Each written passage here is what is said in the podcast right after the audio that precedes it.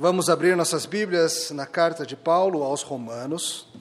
No seu último capítulo, nos últimos versículos, hoje terminaremos Romanos. Algumas pessoas vêm me perguntando o que faremos depois de Romanos, então, para já satisfazer a curiosidade de muitos, nós vamos ter uma pequena série no livro do profeta Jonas, cinco estudos, cinco sermões, um pouco mais do que um mês. Começaremos já domingo que vem. E eu te convido a ler Jonas inteirinho essa semana, não é demorado, é pequenininho. Que você leia e use isso para preparação para a próxima série. Após terminarmos Jonas, o plano é seguirmos na carta aos Hebreus.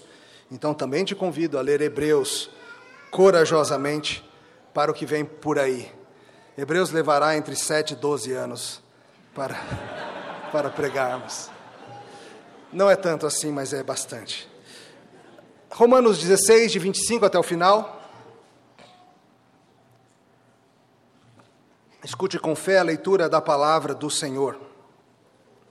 Ora, aquele que é poderoso para vos confirmar, segundo o meu evangelho e a pregação de Jesus Cristo, conforme a revelação do mistério guardado em silêncio nos tempos eternos, e que agora se tornou manifesto e foi dado a conhecer por meio das escrituras proféticas segundo o mandamento do Deus eterno, para obediência por fé entre todas as nações, ao Deus único e sábio seja dada glória por meio de Jesus Cristo, pelos séculos dos séculos. Amém. Senhor, nós agradecemos por essa carta e por nos dar o privilégio de podermos lê-la, meditar sobre ela, aprender dela. Obrigado, Senhor, pela inspiração do teu Santo Espírito sobre o apóstolo para que registrasse estas palavras de vida, falando do mistério revelado para a obediência das nações. Estamos aqui, Senhor, em obediência a teu chamado e clamamos. Fala conosco, ensina-nos, é o que pedimos, em nome de Jesus. No seu comentário de Romanos, o excelente pregador Kent Hughes conta a história de um cantor, um cantor cristão, chamado Ira Sankey. Ele era um cantor e compositor bastante famoso nos Estados Unidos ali no século XIX. E essa história em especial se passa alguns anos após o final da Guerra Civil Norte-Americana, guerra que colocou os Estados do Sul contra os Estados do Norte, os Estados do Sul chamados de confederados, razões diversas para a guerra, dentre elas a questão da escravidão. Mas essa história nos conta que esse cantor chamado Ira estava certa vez numa viagem de barco pelo rio Delaware e foi reconhecido por algumas pessoas. Isso aconteceu no norte do país. Ele era associado ao pastor Dwight Moody, talvez você já tenha ouvido esse nome. E ele, um tanto famoso, foi convidado para cantar alguma coisa. Quando descobre que tem cantor, não tem jeito, né? Canta uma aí pra gente. E falaram, cante uma das suas músicas. Ele falou, prefiro cantar uma música de William Bradbury, um pastor da época, compositor também, e ele decidiu cantar Pastor Divino. Esse hino que acabamos de cantar. E ele convidou todo mundo que estava no barco a cantar com ele. Kent Hughes conta o seguinte: quando ele terminou de cantar, um homem saiu das sombras e perguntou: O senhor já esteve no exército senhor Sankey? E ele falou: Sim, eu me juntei ao exército do norte em 1860. Você fez o dever de guarda? Alguma vez você tirou guarda à noite em Maryland, lá por 1862? Sim, eu disse. Então aquele homem fala: Eu vi você uma noite em Sharpsburg. Você estava usando o seu uniforme e eu tinha você na minha mira, na luz do luar. E quando eu estava para atirar, você tirando o guarda começou a cantar esse mesmo hino que você cantou agora, e eu não tive coragem de atirar.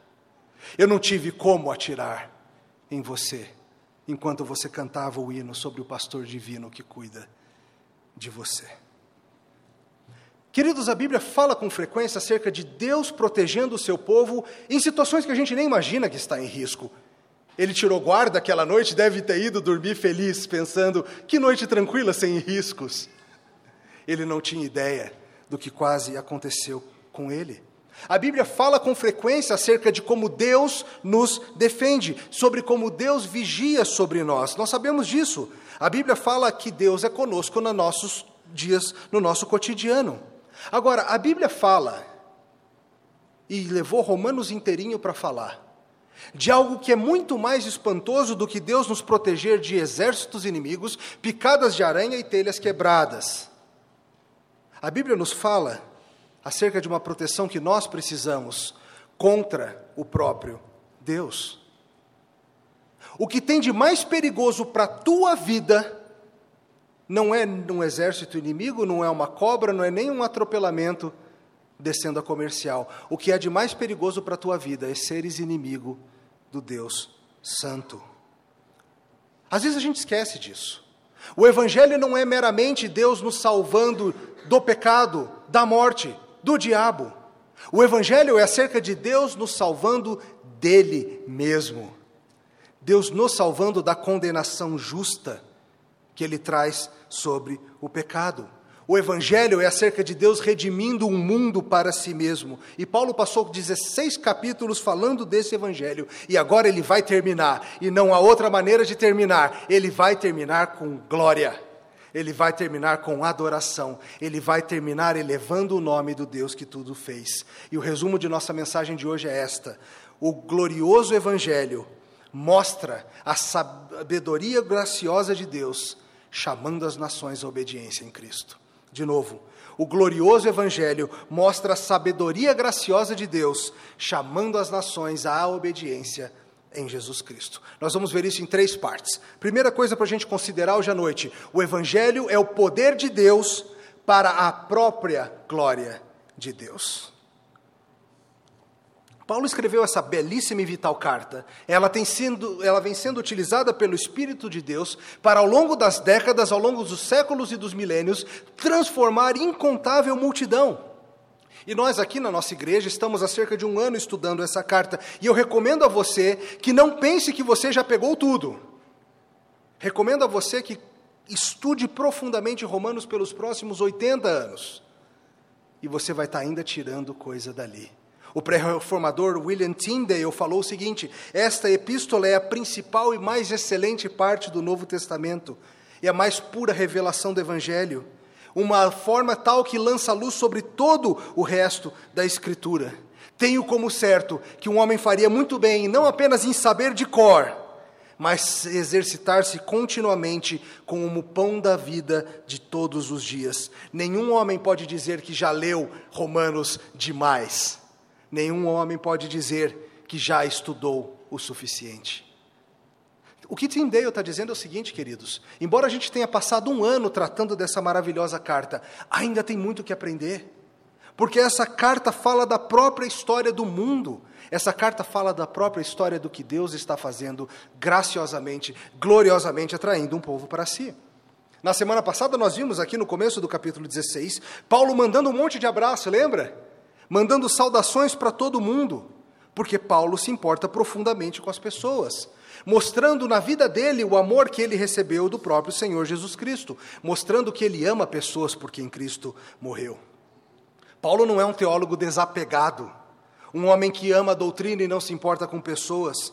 Ele é um homem que, em imitação profunda a seu redentor Jesus Cristo, se importa profundamente em conhecer pessoas, amar pessoas e conhecer a verdade, uma coisa alimentando a outra.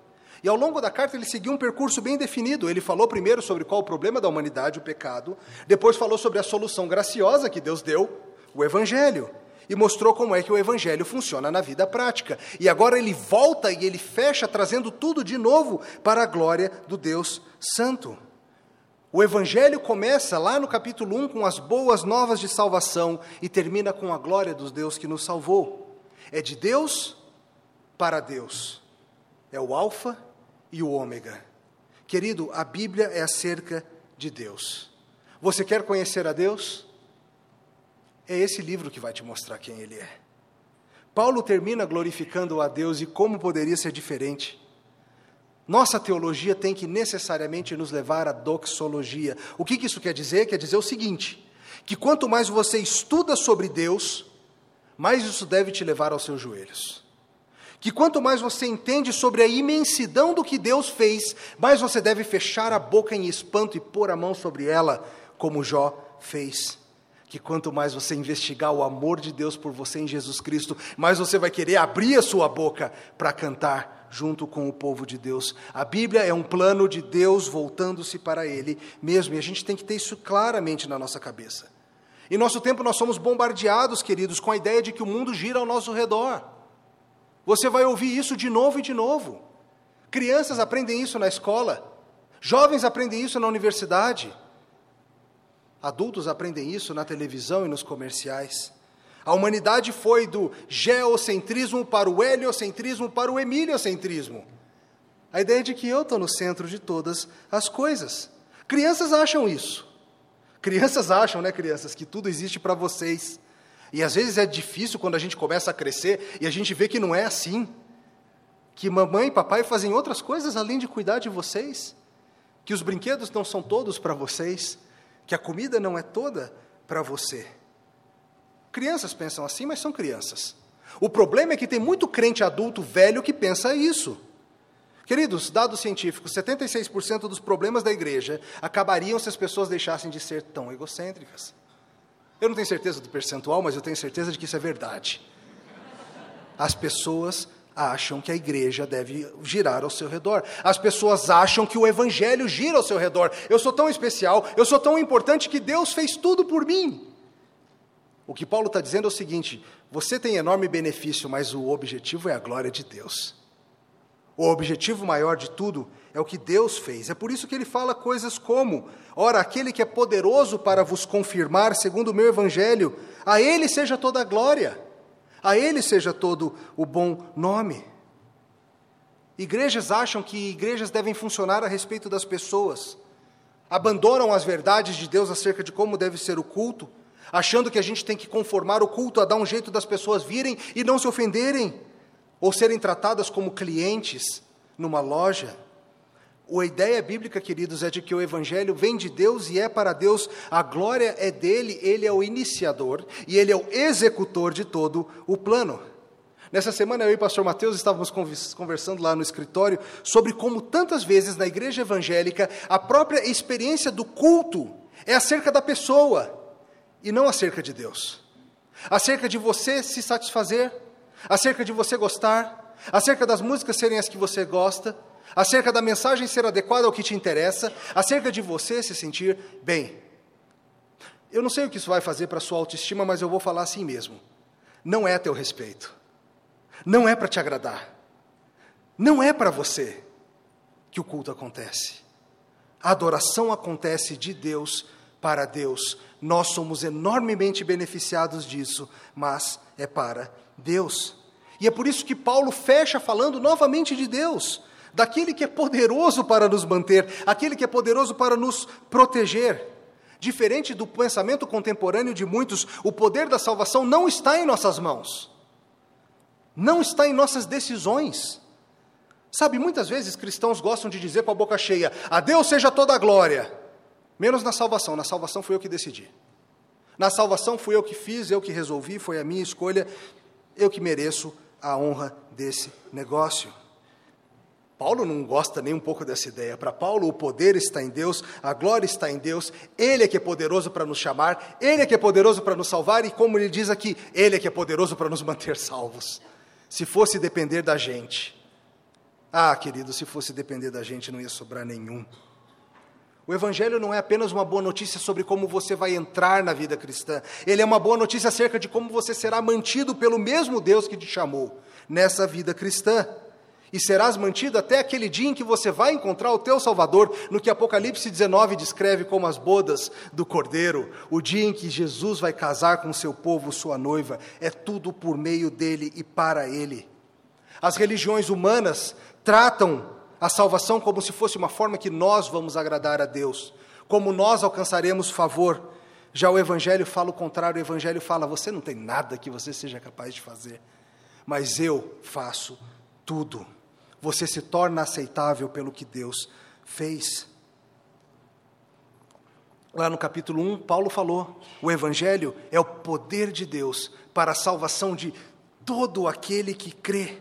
A nossa parte é só essa: receber crer pela fé.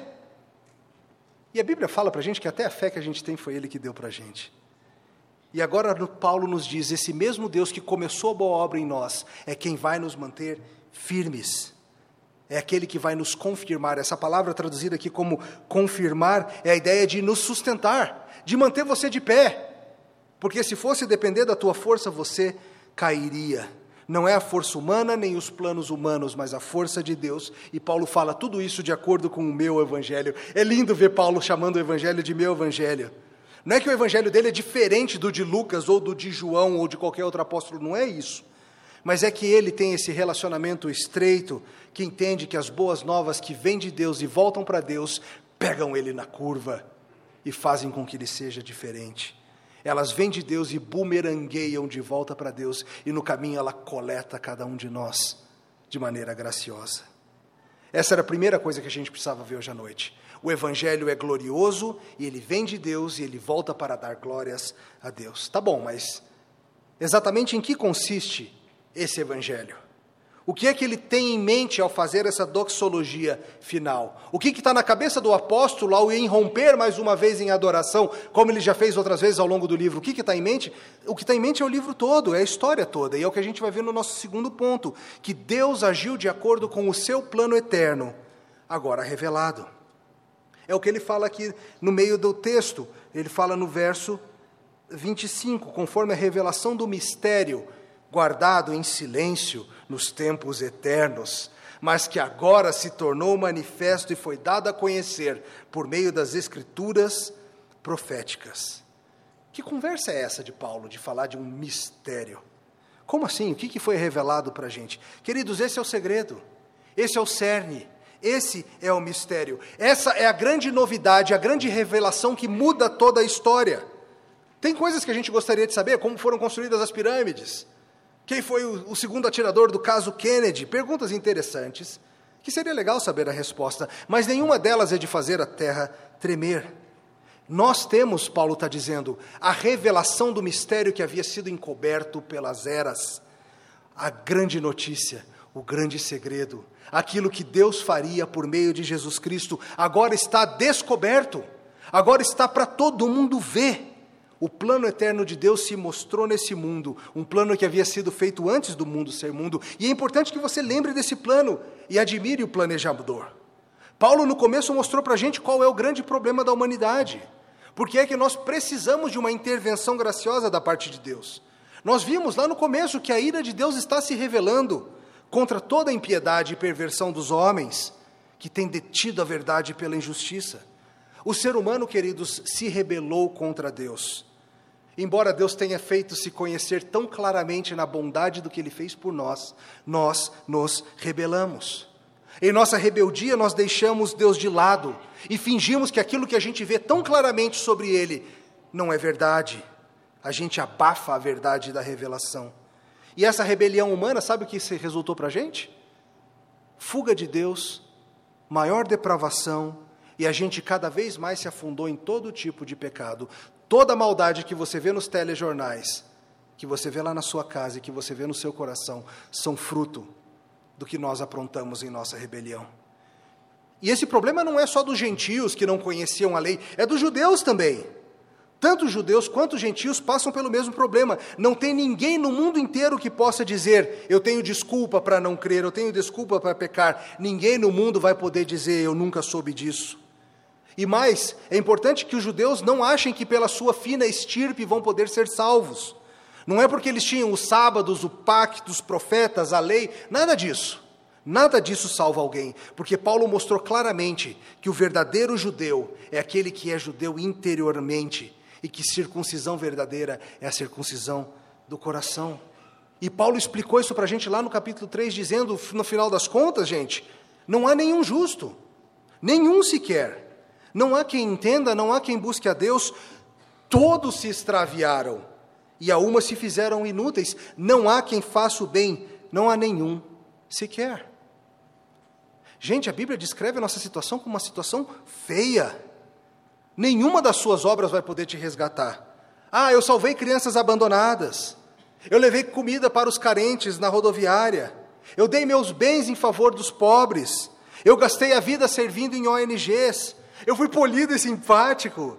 Eu fui um cidadão honesto e trabalhador. Queridos, todas coisas boas, mas nenhuma delas com capacidade para te salvar diante de Deus. E a sentença bíblica de Romanos é terrível. Ninguém será justificado diante dele por obras da lei. Não importa o quanto você tente. Tá, mas se, se nenhum de nós é capaz, qual é o caminho? Como que a gente vai encontrar a salvação?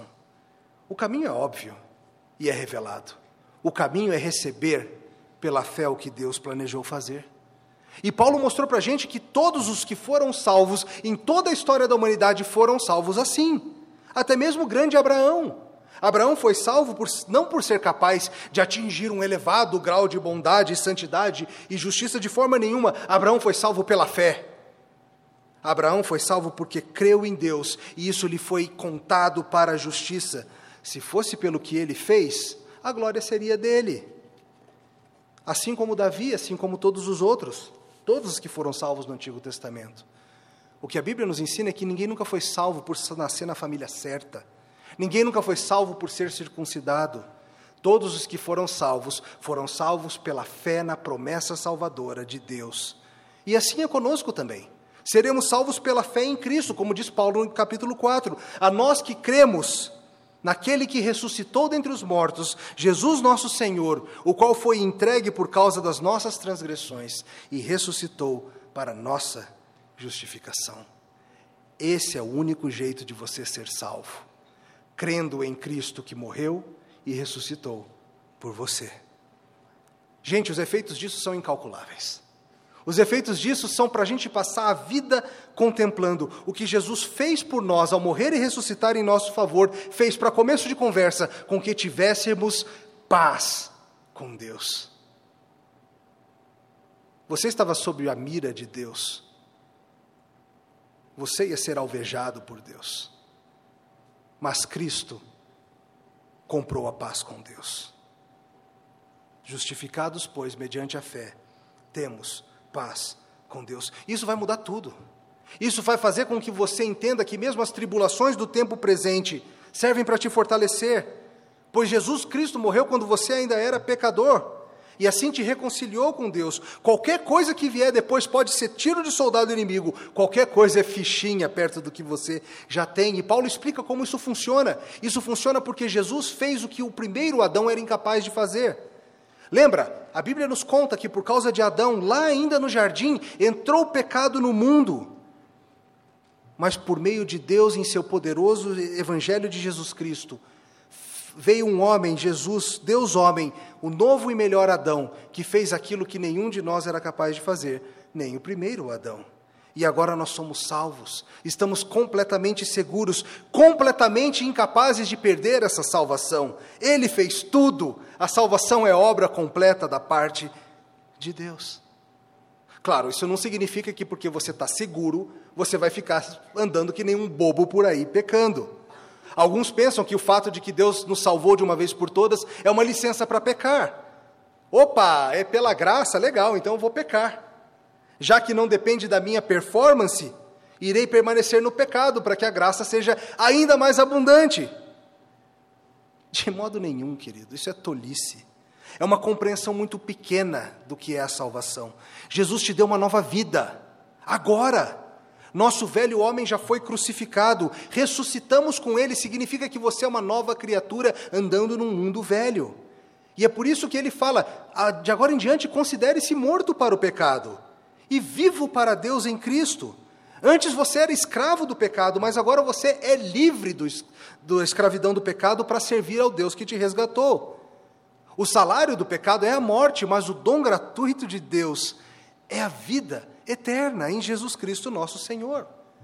Você está completamente numa situação nova. Antes você estava preso à lei como que se fosse num mau casamento. Mas ao morrer com Cristo, você foi liberto dessa terrível situação de ser incapaz de servir a Deus. Não que o problema fosse a lei, nunca foi. A lei é santa, a lei é justa, a lei é boa. O problema era a nossa incapacidade de seguir essa lei. Mesmo quando, pela graça de Deus, a gente queria, a gente vivia fazendo o mal que a gente não queria fazer.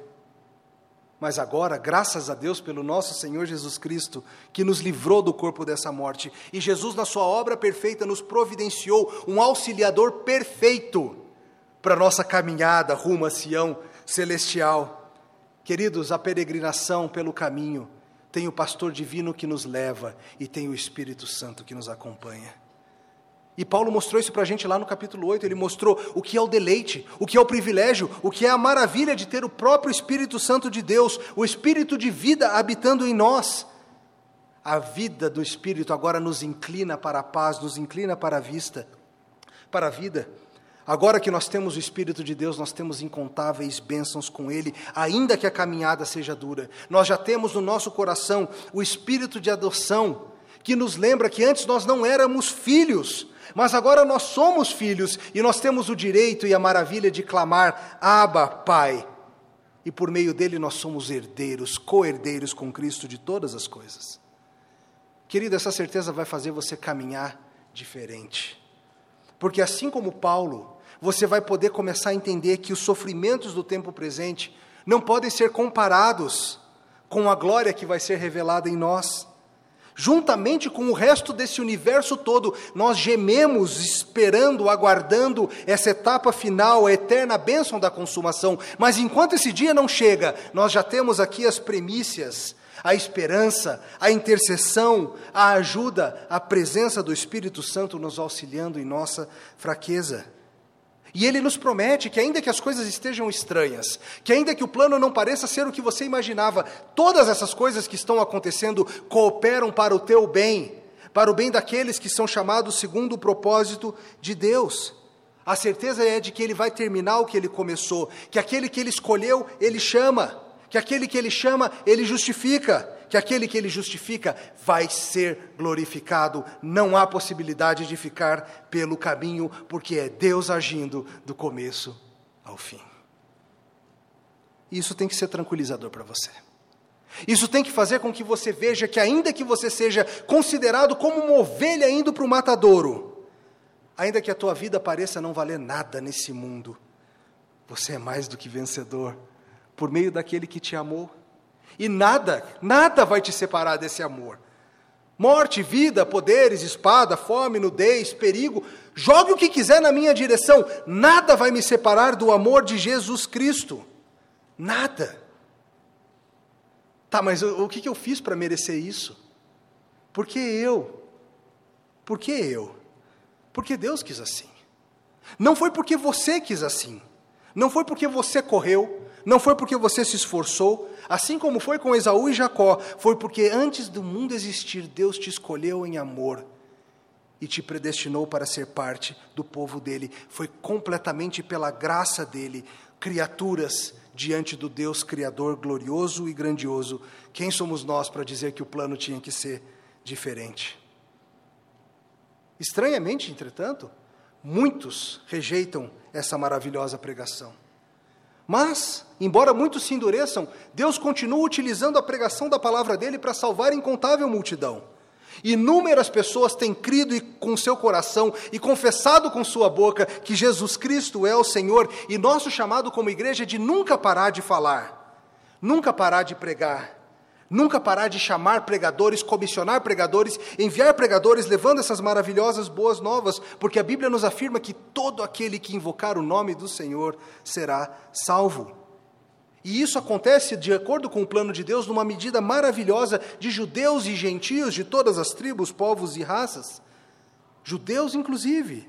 Embora tenham abandonado o Senhor, embora tenham rejeitado em grande parte a mensagem do Senhor, muitos deles serão salvos. Muitos etnicamente Israel se tornarão espiritualmente Israel, e Deus está formando ao redor desse mundo e ao redor das eras um povo esplendoroso que se junta em graciosa adoração. Oh, profundidade da riqueza, tanto da sabedoria como do conhecimento de Deus. Quão insondáveis são os seus juízos, quão inescrutáveis os seus caminhos. Quem, pois, conheceu a mente do Senhor? Ou quem foi seu conselheiro? Ou quem primeiro deu a ele para que lhe venha a ser restituído? Porque dele e por meio dele, para ele são todas as coisas. A ele, pois, a glória eternamente. Amém. Esse é o plano. E esse é um baita plano. Um baita e maravilhoso plano de redenção. Essa era a segunda coisa que a gente precisava ver. A terceira é: o que Deus espera de você à luz desse plano? O que Deus espera que você faça, uma vez que ele fez tudo isso. Último ponto: o Evangelho mostra o plano de Deus para as nações, chamando-as à obediência na fé. Queridos, Paulo fala e continua falando aqui no final do capítulo sobre o maravilhoso plano de Deus em Cristo. De novo, ele fala desse mistério que foi revelado. Mais uma vez, mistério revelado é algo que estava escondido, mas já planejado. E aqui o, mistério é o próprio Senhor Jesus Cristo no que ele fez por nós. Queridos, Jesus não foi o plano de backup de Deus. Ah, meu computador pifou, ainda bem que eu tinha salvado na nuvem. Vou resgatar lá da nuvem. Jesus é isso. Não! Jesus sempre foi o plano. Ele é o princípio e o fim. Jesus Cristo é o Deus Filho encarnado, é o resumo da história, ao, ao mesmo tempo em que ele é a história toda. E algo importante que Paulo fala sobre esse mistério aqui no verso 26 é que ele está sendo levado às nações para que elas obedeçam pela fé. Queridos, a ordem dessas coisas é importante. A fé não vem depois da obediência. Primeiro cremos e somos salvos, e então nós obedecemos. Você já pensou que o Evangelho envolve uma ordem para obedecer? A ordem é arrependa-se e creia. Descrer do Evangelho é desobedecer Deus. Às vezes as pessoas falam por aí, ah, vai dizer que fulano vai para o inferno só porque não acreditou em Jesus? Só? Crer é a ordem maior de Deus para todas as nações. O evangelho de Paulo, o meu evangelho, está indo para as nações dizendo: creiam nações, obedeçam ao chamado de Jesus Cristo. Esse é o chamado, e é rebeldia não crer. E agora nós temos esse mistério que nos pertence, e você pode falar dele à vontade. Não é mais mistério, agora está aberto. Você pode ler a respeito dele à vontade. E sabe de uma coisa? Você tem um bando de gente que ama essa mesma novidade e que deseja viver à luz dela. Esse evangelho está sendo manifestado e pregado a todas as nações, e essas nações são chamadas a obedecer e viver à luz desse evangelho. É o que Paulo fala do capítulo 12 ao final do livro. Ele fala para a gente se transformar. Ele fala acerca da necessidade de uma transformação do próprio coração. Talvez você não esteja acostumado a pensar nesses termos, mas deixa eu dizer para você: você não vê o mundo como o mundo realmente é. Você vê o mundo com os olhos filtrados pelo pecado, mesmo já sendo crente. A tua cosmovisão ainda não está completamente alinhada à palavra de Deus. A vida toda é uma vida de transformação da nossa mente, ao invés de nos moldarmos à mente desse século. Nossos afetos não são corretos, nós amamos coisas que não deveríamos. Nossa vontade não é correta, nós não queremos fazer coisas que deveríamos e queremos fazer coisas que não deveríamos. Nossa vontade é inclinada para o mal. Mas o Evangelho de Paulo, o Evangelho de Jesus Cristo atuam no nosso coração e Deus vai, pela ação do seu Espírito, metamorfosear todos nós. Leva a vida toda, mas acontece. Envolve também o teu esforço intencional de não ser moldado por esse século, mas ser transformado pela renovação da tua mente, expondo o seu coração com frequência aquilo que pode transformá-lo, a palavra de Deus. E se você levar isso a sério, essa vida cristã, sabe no que isso vai resultar? Vai resultar em serviço. Deus não chamou nenhum de vocês para serem cristãos isolados, mas para serem parte do corpo de Cristo. Entendendo quem você é, pensando com moderação acerca de si mesmo, mas avaliando e sendo chamado para agir. Se você foi chamado por Deus para ensinar as nações, ensine com esmero. Se você foi chamado para contribuir, faça com liberalidade. Se você foi chamado para exercer misericórdia, faça com alegria. Porque essa vida de amor sem hipocrisia vai ser a marca desse povo que passou da morte para a vida, dos que se arrependeram e creram. Isso vai significar, querido, preferir a teu irmão em amor vai significar praticar hospitalidade. Resulta em pagar o mal dos outros com o bem. Envolve não ser orgulhoso. Envolve buscar viver em paz com todos ao teu redor, no que depender de você. Evangelho tem consequências. Outra consequência do Evangelho é nosso relacionamento com as autoridades desse mundo e com os descrentes desse mundo. Com a mente transformada, você vai ter agora que viver em boa relação com as autoridades, entendendo que foram colocadas por Deus para a tua proteção, para funções específicas. Ser cristão tem a ver com pagar imposto. e honrar quem merece honra. Ser cristão envolve amar. Mas amor não de uma maneira indefinida, como algo esquisito que vem do coração e me anima e me aquece, não é isso. Amar, segundo a Bíblia, é praticar a lei de Deus em prol do outro. Paulo explica: não adulterar, não furtar, amar o teu próximo como a ti mesmo. E você sabe que você precisa levar isso a sério se você é cristão. É parte da tua obediência como alguém que sabe que o sol da manhã se aproxima porque a noite já vai alta e está na hora de largar as obras das trevas, porque a luz está chegando e a luz é doce, a luz é agradável aos olhos. Largue, meu irmão, largue as obras das trevas, mas na caminhada não se esqueça dos fracos. Não se esqueça dos teus irmãos que estão aí claudicantes. Não se esqueça que alguns dos teus irmãos estão em estágios diferentes de você na caminhada, que nem todos têm o teu entendimento. Tenha com eles a mesma paciência que Jesus teve com você e ainda tem.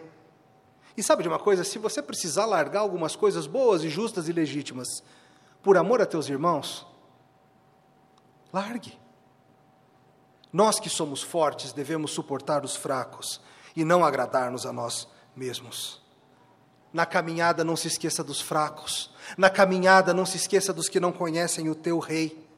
Ele veio chamar uma multidão que é de todo o globo, ele veio chamar as nações à obediência. Era isso que Paulo queria fazer. É por isso que Paulo escreve essa carta. Ele deseja envolver os romanos na obra maravilhosa de chamar os eleitos que estão espalhados pelo mundo.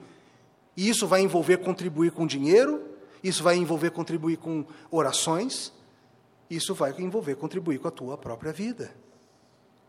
E sabe o que vai acontecer à medida que isso acontece? À medida que você avança, à medida que você ruma em direção a Cristo e Nova Jerusalém, você vai acumular nessa jornada uma família gigantesca, um monte de amigos e irmãos de todos os gêneros, tribos, raças, classes sociais, níveis de escolaridade e cor da pele distintos, uma única nação que se chama pelo nome do Senhor Jesus Cristo. Você vai crescer e trocar a vida. Você vai misturar a sua biografia com a de muitos outros companheiros de jornada. Todos vocês revestidos de Cristo, todos vocês rumando na mesma direção.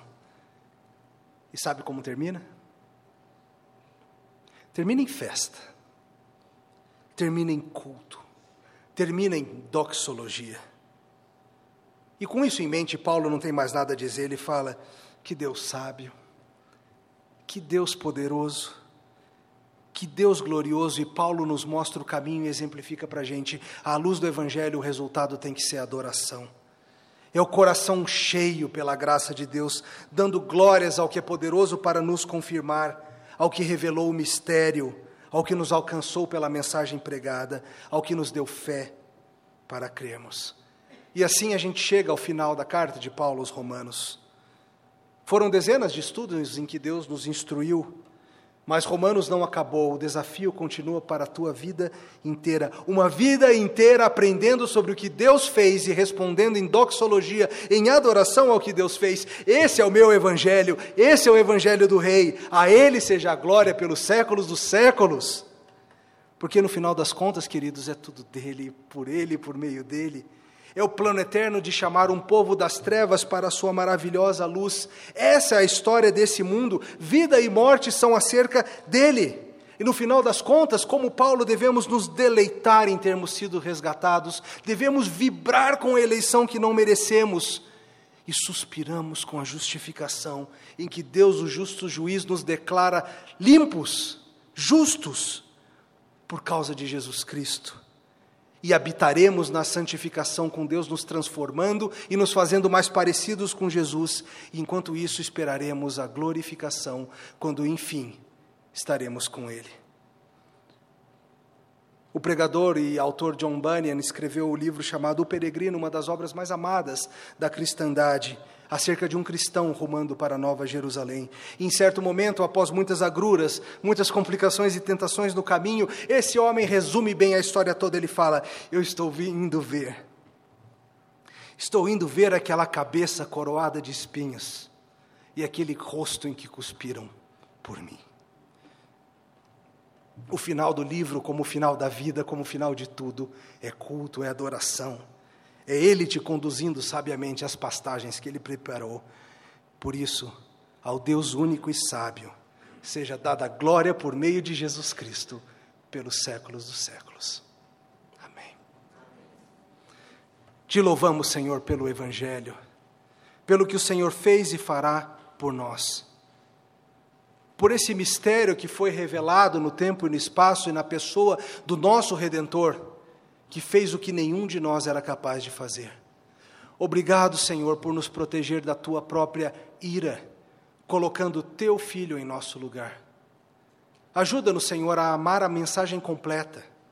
Desde teu plano eterno de eleição, passando pela habitação de Cristo nessa terra, a justificação, a santificação e a glorificação por vir. Ajuda-nos, Senhor, a amar cada parte do plano e a viver à luz dele. É o que te pedimos no nome de Jesus. Amém.